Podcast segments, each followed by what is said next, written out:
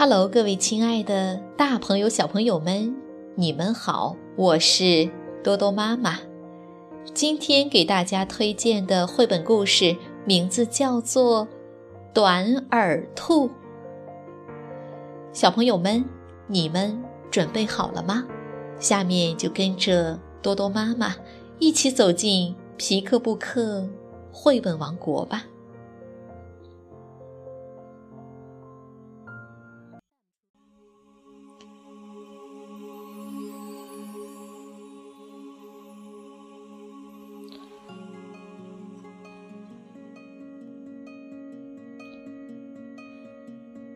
短耳兔，达文西著，糖糖绘，童心出版社出版。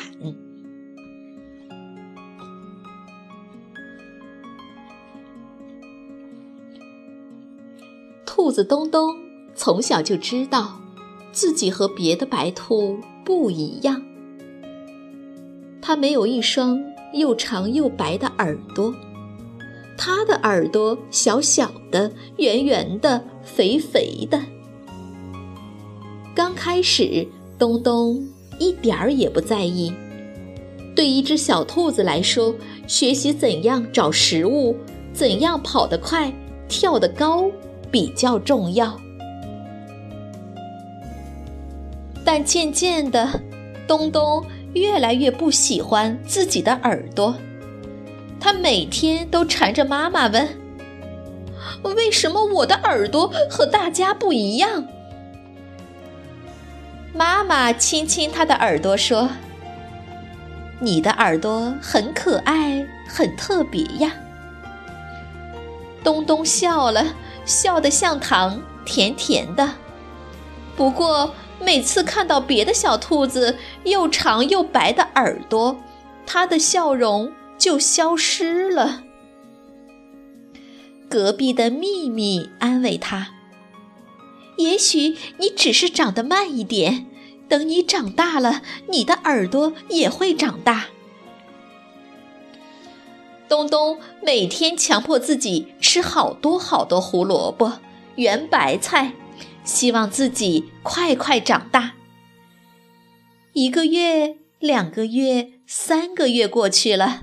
东东长大了，他有强壮的腿，跳得高，跳得远，洁白的毛像丝绒般闪闪发亮。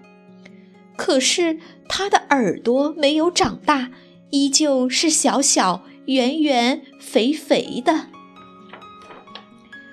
他垂头丧气地走进花园，秘密正在晒衣服。奇怪的是，他的鼻子上夹着一个晒衣夹。秘密，你在晒鼻子吗？不是，我听说可以用夹子把鼻子夹高一点。秘密不好意思地说：“咦，鼻子能夹高，不知道耳朵能不能夹长一点？”东东请秘密用夹子帮他把耳朵夹在晾衣绳上。三天过去了，东东的耳朵红了、肿了，就是没长长。不过东东不灰心，他是只聪明的兔子，一定能够想出办法。他发现兔爸爸每天都到菜园里浇水。没多久，蔬菜的叶子就长得又高又大。对，就是这样。他决定每天早上为自己的耳朵浇水。他找了一棵最高的树当做尺子，记录每天耳朵成长的速度。星期日五厘米，星期一。五厘米，星期二五厘米，星期三五厘米，星期四五厘米，星期五五厘米，星期六五厘米。好几个星期过去了，不管他怎么量，耳朵还是五厘米。东东想，是不是尺子有问题？这会儿，东东真的生气了。他每天都戴着一顶厚厚的大帽子，把耳朵藏起来，即使大热天也不肯摘下来。有一天，一阵大风把东东的帽子吹到空中，飞得又高又远。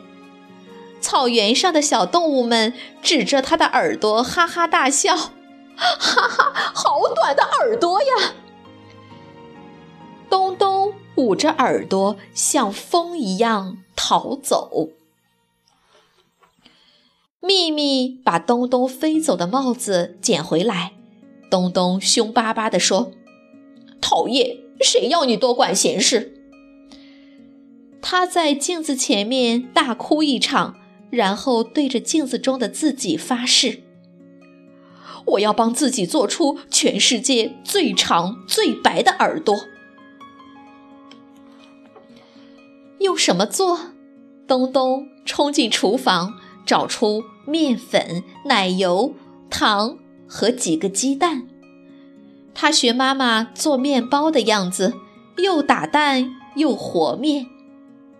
可是。面团不是太硬就是太软，形状也是怪怪的，为什么会这样？啊，我忘了加酵母粉。东东从头做了一遍，还倒了一整瓶酵母粉下去。东东把面团送进烤炉，终于做出一对全世界最长的兔耳朵面包。东东还嫌它不够白，又在上面涂满了白色的鲜奶油。东东用麦芽糖把这对兔耳朵面包紧紧粘在头上，然后去找秘密。怎么样，我的耳朵很棒吧？他把头抬得高高的，又长又白的耳朵在阳光下闪闪发亮。秘密觉得，东东好像戴着一顶华丽的白色王冠，不过那是鲜奶油做的，不知道会不会融化。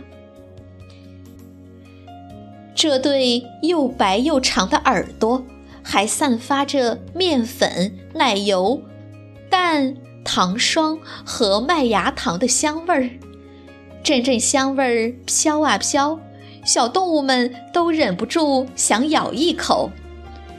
远远的，老鹰也闻到了。老鹰来了！秘密拉着东东往前逃，但是两只重重的大耳朵压得东东跑不快，跳不远，眼看老鹰的爪子就要伸到他俩头上。秘密，快跑！东东大叫。接着，他用力向上一跳，故意往另外一个方向跑。他头上那两只又白又长的耳朵，很像两个鲜明的路标，指示老鹰晚餐的方向。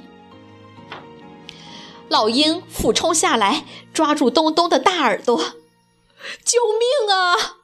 东东拼命挣扎，咔嚓一声，兔耳朵面包。断了，咚咚咚的一声，掉到草地上。他赶紧钻进草丛中。它的耳朵小小的、圆圆的、肥肥的，就像两朵小蘑菇。老鹰找不到东东，失望地飞走了。不过他发现。东东的面包耳朵是他吃过最好吃的兔耳朵。这个消息一传十，十传百，给了东东一个好主意。他开了一家兔耳朵面包店，研发各式各样新口味、新造型的兔耳朵面包，生意好的不得了。这家店还有老鹰外卖区，提供老鹰们抓了就走的贴心服务。